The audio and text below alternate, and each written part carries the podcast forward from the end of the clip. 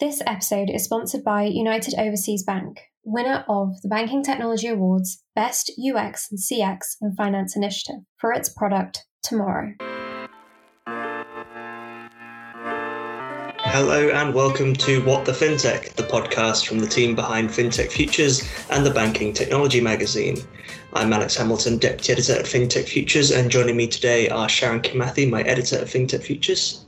Hey. And Stuart Smith, Executive Director and Head of Regional Engagement Platforms and User Experience Design at United Overseas Bank. Hi. Brilliant to have you on. Uh, this episode is entitled Tomorrow Never Dies in honor of the award winning digital bank Stuart Firm has launched in Singapore. More on that later. Uh, up first, as ever, though, is the news in numbers segment. This is where we've all gone out and picked up on big numbers in the news uh, at the start of uh, this year and seen which uh, which ones have caught our eye. So, Stuart, you're our guest. Uh, you can go first. What what number in the news has caught your eye this week? Uh, there's an article uh, about yet another investor coming into Singapore in the fintech space. I think it's iSTOX landed 50 million from large Japanese investors.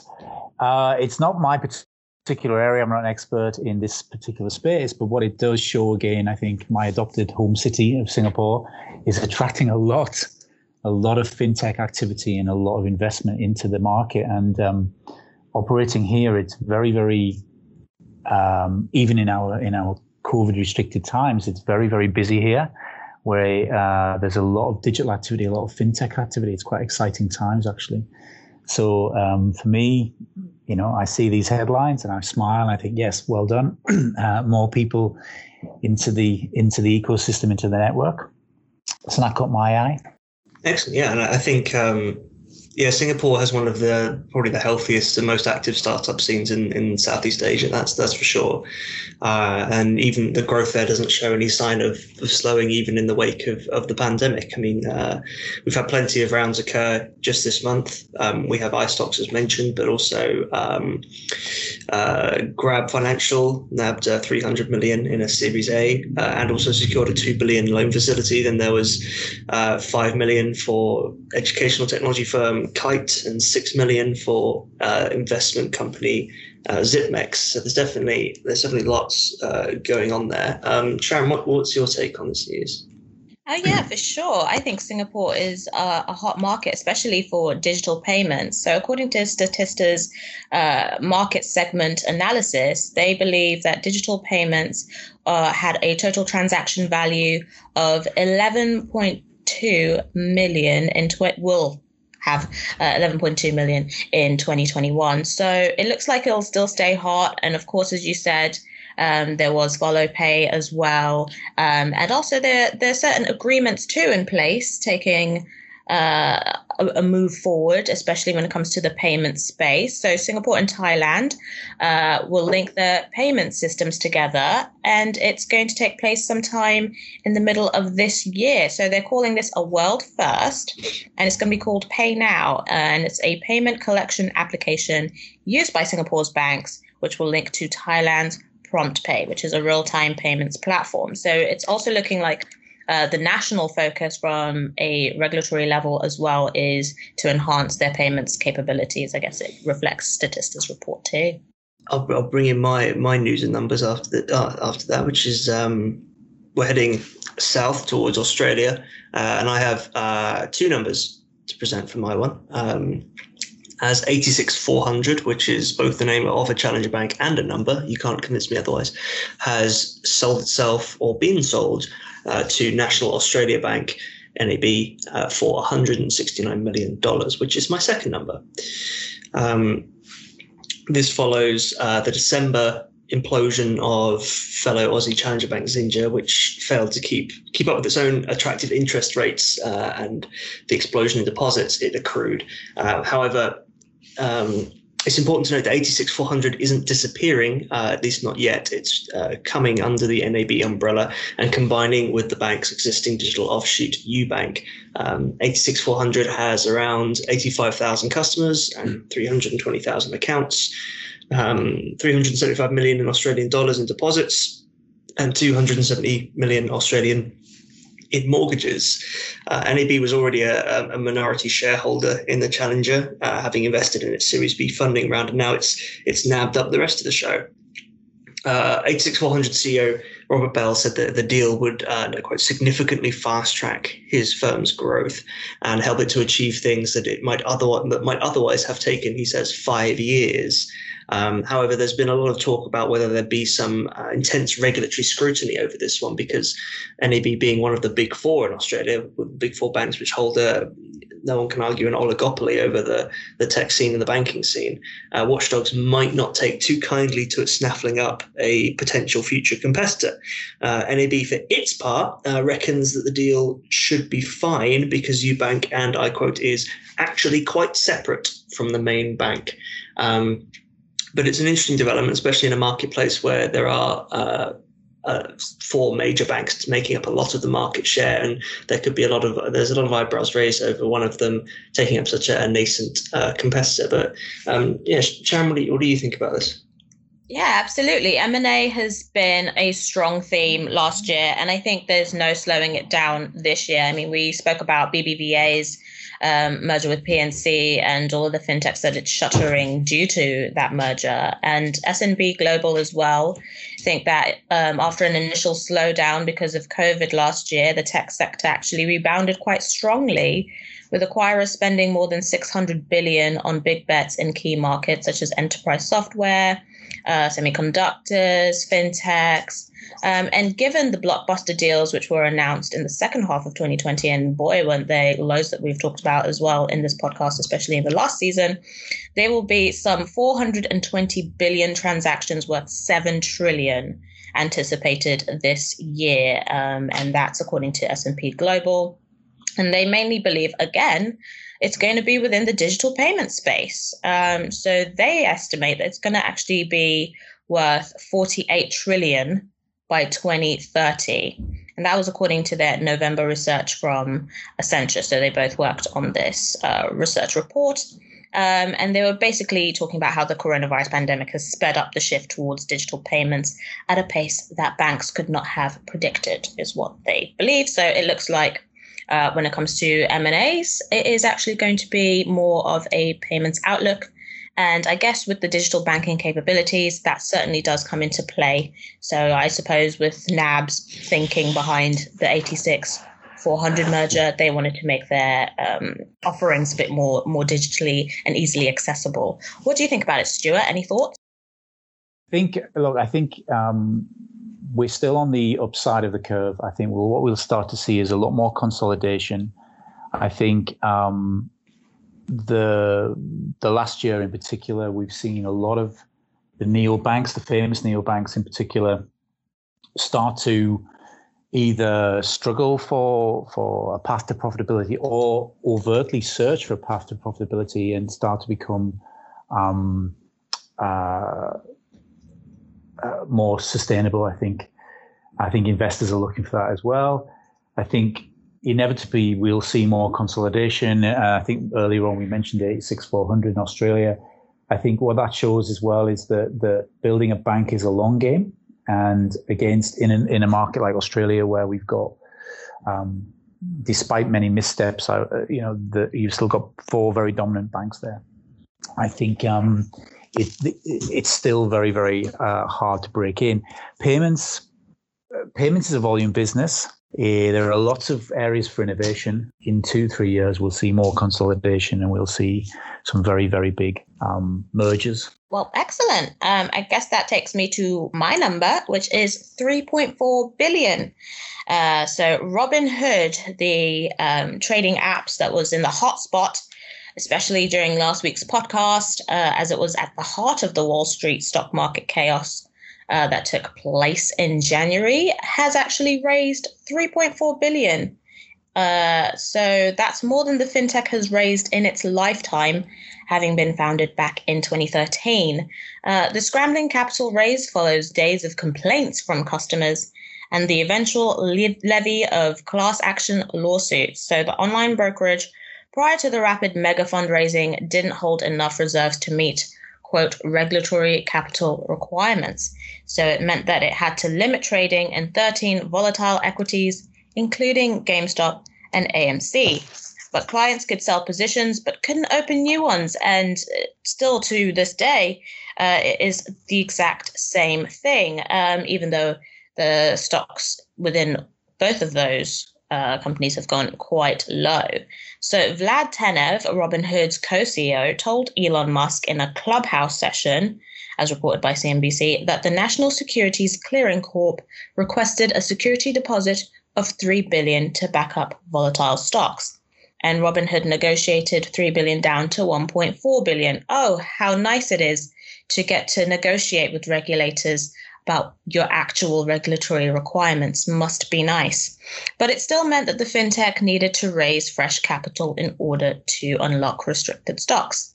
And the surge in collateral requirements and resulting uproar amongst Robinhood customers has also sparked government intervention. So Tenev will be attending a hearing before a House Financial Services Committee on 18th February, according to Politico.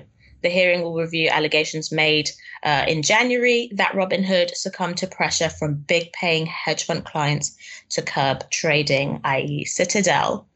Um, so, when it comes to this story, we've already spoken last week about how it's essentially a two way street with your retail investors on one side, um, just trying to do what it is that the market alleges to do, which is that it's a free market. But uh, we were all, I guess I wasn't really that surprised, but people were a little bit taken aback by how um, that claim certainly is not true as they locked it all up quite quickly. But what are your thoughts about it, Alex? Uh, yeah, um, I mean, uh, last week we we talked about. I mean, I think I, I remember saying last time we spoke that I, I said as we recorded that, that, things could change rapidly, and they did on the day we recorded, as uh, GME fell by like 30% on the day we recorded, I believe, and then fell a further 30% the following day, um, which people believe is off the back of the trading halts put in place by retail, retail investment apps like Robinhood.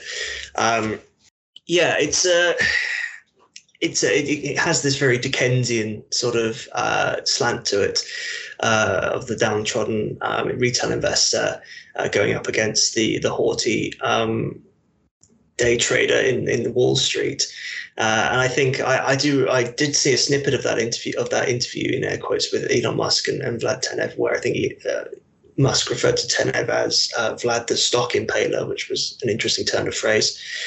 Um, but I, it, we should see. Uh, I have seen things that uh, GME's price is going up again now that Robinhood has lifted its trade restrictions.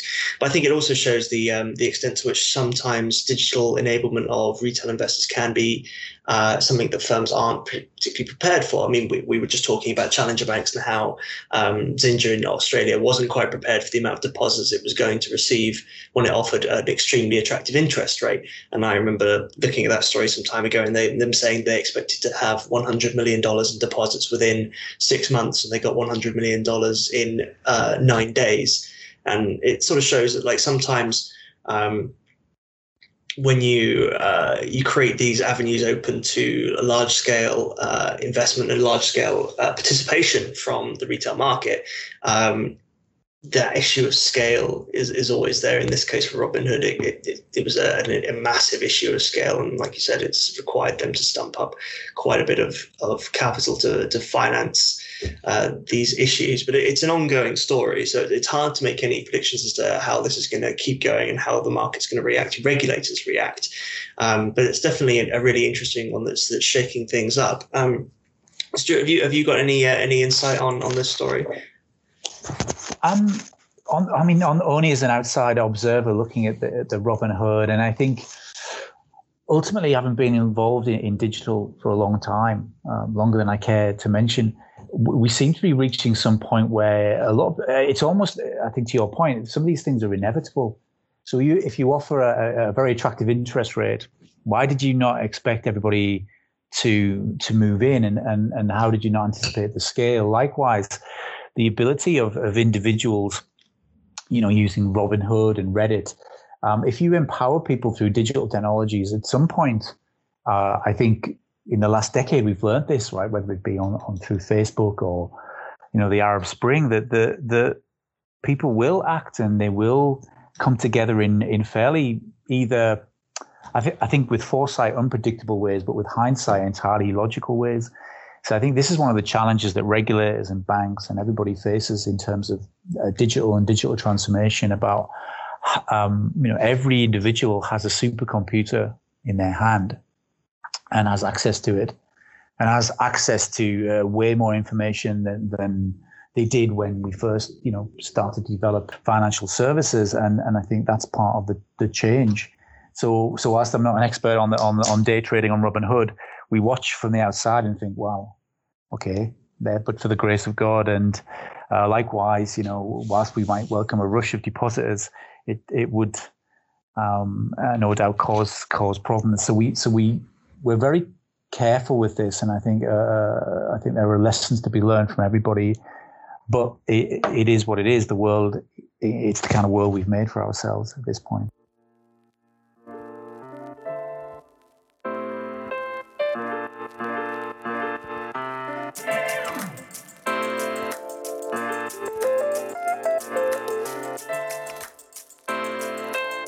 Here we are in part two of the podcast. This is where we focus the discussion down into a specific industry topic or sector.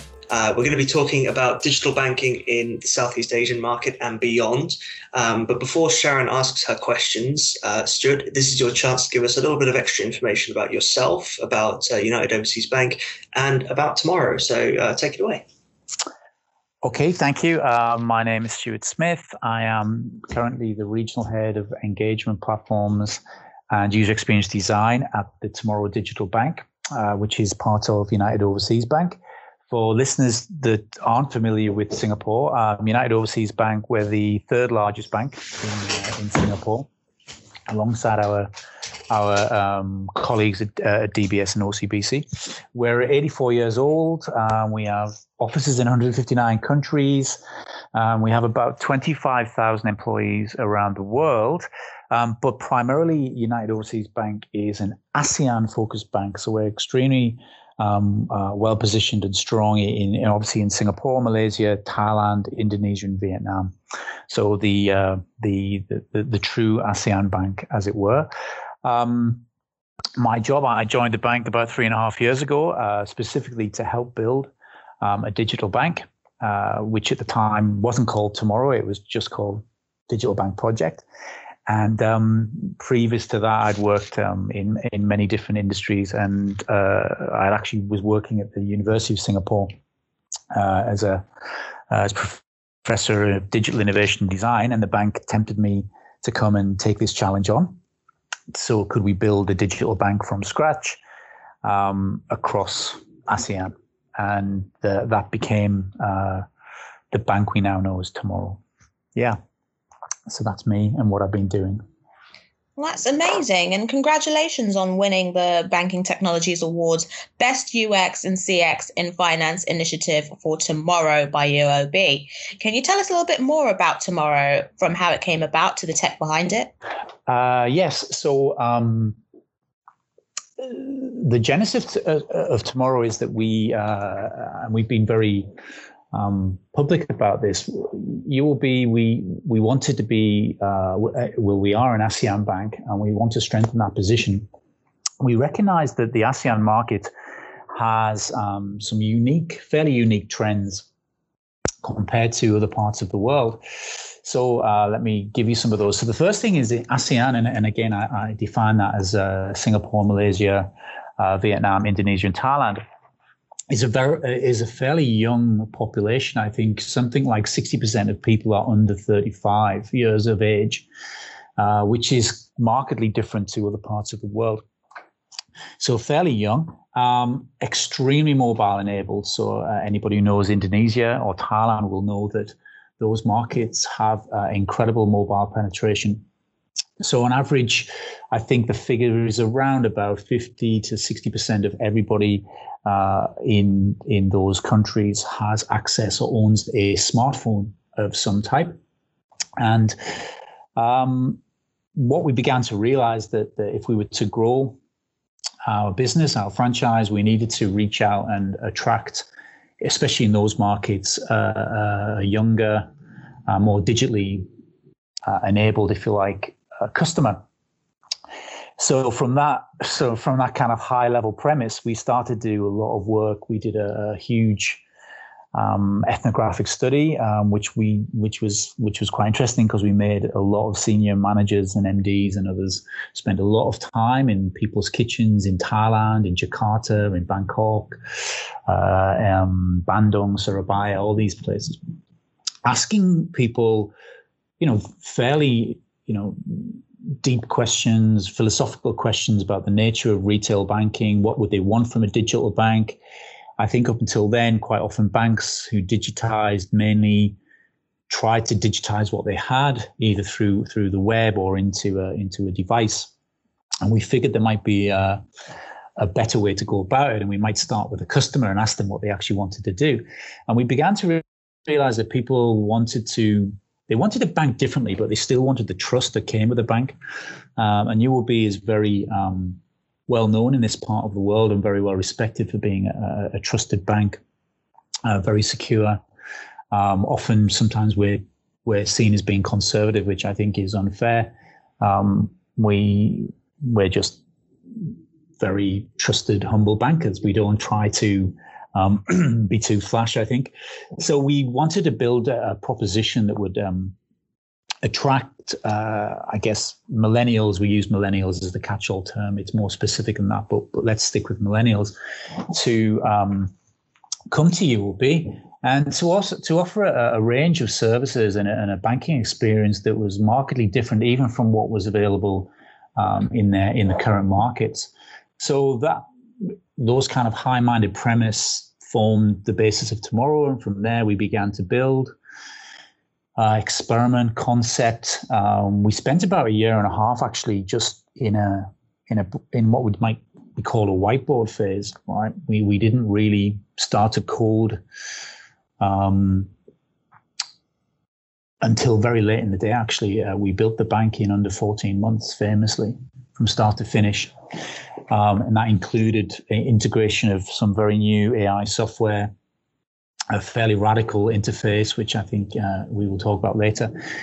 Um, but we wanted to spend as much time as possible understanding the customer. Uh, and as you can appreciate, in such a geographically diverse region, whilst people may be young or people may be mobile, the day to day nuances of their banking experience are different. So we wanted to try and give everybody, um, yeah, a, a, genuinely different experience that would that would both add value to them, and of course, we are a business, and it would um, uh, help us with acquisition and building our presence in these markets. So that's the that's the kind of strategic premise, if you like. And Tomorrow recently expanded into Indonesia. Are there any further expansion plans we can expect to see this year? Uh, okay, not this year, not this year. Um, perhaps in future years. We were very again. We were, we've been very um, public. It's been in our um, stock market announcements that we always looked at Thailand, then Indonesia, then possibly Vietnam. And then we may bring the brand back to our home markets of, uh, of Singapore and Malaysia. I, I, should point out we have a very, very strong mobile banking app uh, and presence already in Singapore and, um, and um, Malaysia, which, which has the brand name Mighty. So we always figured that we would um, launch tomorrow in markets where we, we wanted to reach a different uh, segment. So um, not this year, but perhaps um, in future years we may um, venture into into other markets like Vietnam. And what is the digital banking landscape like in Southeast Asia, and how does it differ from other regions like Europe and the Americas? So um, let me let me make a differentiation between digital banks and digital banking. Okay, so if we if we talk about digital banks as as the what we now know as the neo banks, the, in the West it would be you know the Monzos and the and the Starlings of the world. Um, in that regard, there there haven't been that many true um, digital banks in ASEAN. That is because uh, most of the regulators um, haven't really issued licenses. Recently, there has been a digital bank license uh, um, issued in Singapore. So, so there have been five licenses issued here for, for standalone digital banks, neo banks, if you like. For um, uh, there have been some uh, digital banks like uh, our our competitors, DBS have digibank, which they started in India and brought to um, to Indonesia. In Indonesia itself, there have been one or two. There's a, a bank called Jenius, Ovo. Um, Thailand, not so much, and um, Vietnam, I think, has only recently seen uh, some digital banks, true digital banks, launched. Uh, there's one recently launched, I think, called TNEX. Um, within that landscape, though, digital banking, if I switch from the neobanks into banking, has been very competitive here for a long time. In fact, um, you know, originally coming from the UK and then living and working in Singapore for some time, I, I, used to, you know, sometimes smile when when I'd hear that we, oh, you know, everybody is like, look at Monzo, look at what the, you know, what is happening in the digital banking market, and we would all shrug and go, yeah, uh, you mean you didn't have that? You mean you don't do that? Um, so as I mentioned, our, our our own, you know, core digital banking apps such as uh, Mighty or even our competitors' apps here in Singapore, like OC and DBS, um, are famously very, very far ahead, and I think often win win awards. And um, uh, so, digital banking was was quite popular. Now, if I look at the wider region, Thailand, the Thai banks themselves are, are, are very strong. Generally, they had strong digital propositions. So, SCB and K Bank have very strong digital propositions. So, when we launch tomorrow in in Thailand, that was the kind of benchmark. We had to make sure that we were as, as good, if not better, than those banks. Indonesia is a very very vibrant digital landscape. So not only have we got uh, banks digitizing, there's a lot of digital startups, and I mentioned I mentioned Jenius before, which is a bank. Ovo, um, famously, we've got the the unicorn Go Gojek Go Pay, um, which is which is the giant ride hailing. Uh, the kind of the rival, if you like, to Grab, which is also now moving into financial services. So the market's extremely vibrant. I think you know we talked about it in the intro, um, and all of this does is it it sharpens your game. It raises the game quite quite markedly. So I think it's fairly competitive. Um, consumers are generally well um, well versed in digital. Um, that's that's usually across all segments we still serve a lot of what we call omni-channel customers as well. So people who do come to branches and have more sophisticated needs in our home markets. But in the markets that tomorrow operates in Indonesia and um, Thailand, we are we're seeing a lot of digital competition, and we welcome that. I think that's really good. It's helped us. It's helped us massively in terms of what we were challenging ourselves with and what we could do. Yeah. So I would say overall, very, very vibrant, a lot going on a lot of investment coming in, and um, a, a, market of, of, a population, if you like, who are very early adopters in this space.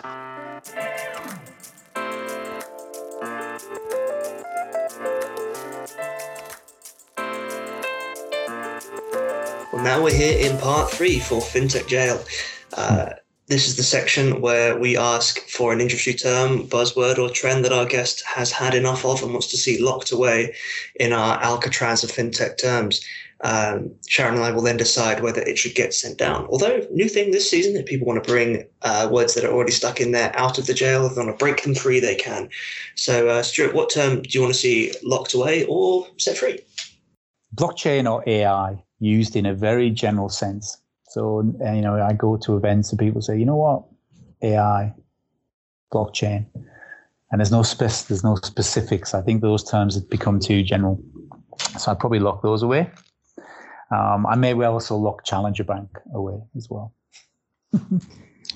Ooh, well, we actually have um, all three of those currently in the jail. So, blockchain was mentioned um, earlier on um, in our podcast. So that was episode seven when we had uh, Victor Trokoudes, uh, who's the CEO of Plum.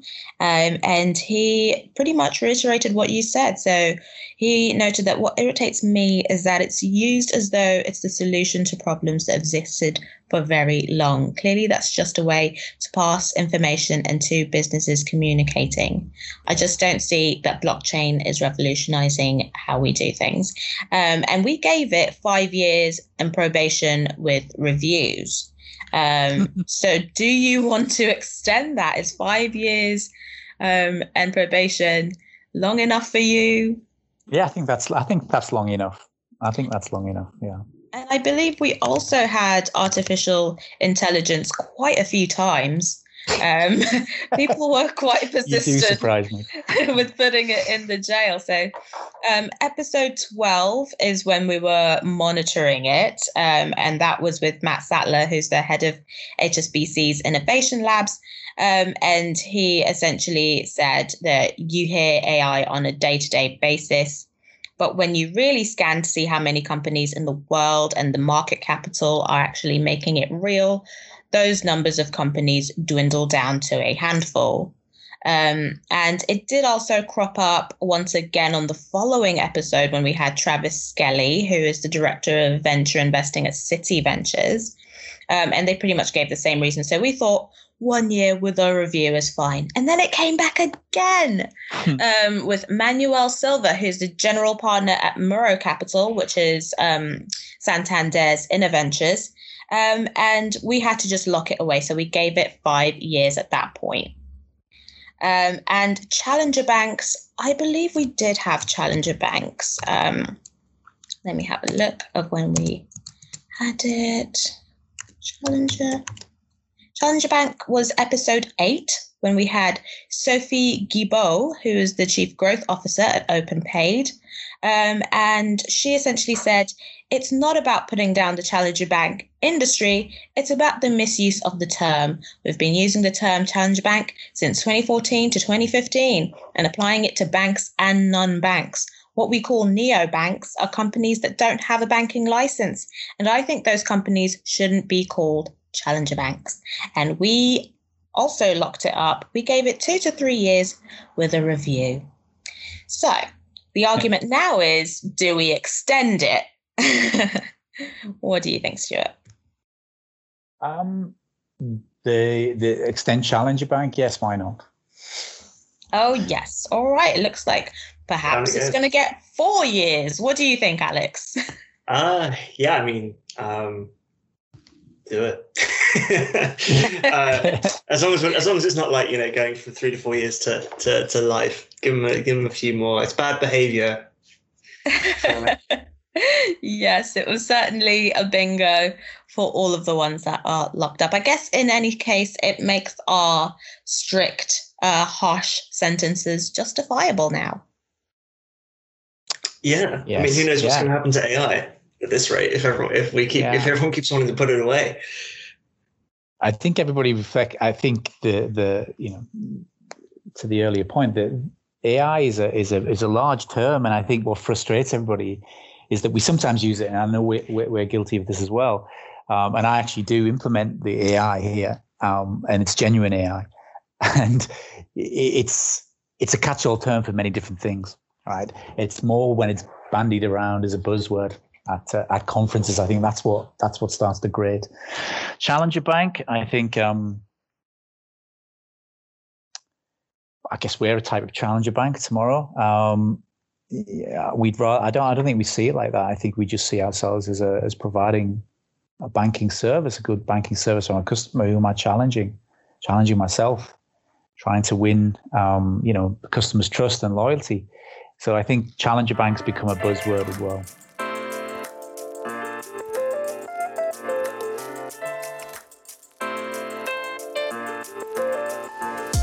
That's all we have time for for this episode of What the FinTech. Thanks to Sharon and Stuart for joining me. Before we sign off, though, we've got uh, socials and websites to plug. If anyone wants to, to plug websites, ventures, all sorts of things. Uh, Stuart, you're the guest. Anything you'd like to plug?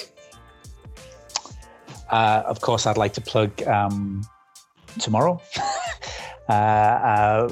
Please follow us also on TikTok. We've, we've been doing a lot of uh, innovative campaigns on TikTok in Indonesia um, where you can learn the uh, Tomorrow dance- dances. Yeah, so that's a very shameless plug. Apologies. No problem. I think that's the first time we've had a TikTok plug on the podcast, so that's a that's a definite a groundbreaker there. Please learn the Tomorrow TikTok dance, uh, specifically in Indonesia. I, I am making no promises. Um, Sharon, where can we find you online? Oh wow, now I feel old. There's a bank with a TikTok, and I don't have a TikTok account. And I think I don't intend to. Um, so you can find me at FinTech Kits on Twitter because I'm a millennial and I'm not going to go on TikTok. Um, and it's at FinTech Kits. So just FinTech the way you spell it, and kits like football kits. Um, you can also just search my name on LinkedIn and just send me a request willy nilly. Why not? Because everyone seems to do it without any sort of mutuals. And also, I don't mind it. And they come up with some interesting suggestions for the podcast for topics in the future. Um, also, check out the February edition of the Banking Technology magazine. It will be out by the time this comes out, and it will be focusing on predictions for the year. So we take a look at the crystal ball to see what's going to go down this year. But of course, no one can really predict what's going on because I certainly couldn't tell that there was a pandemic on the way. All right, that's me.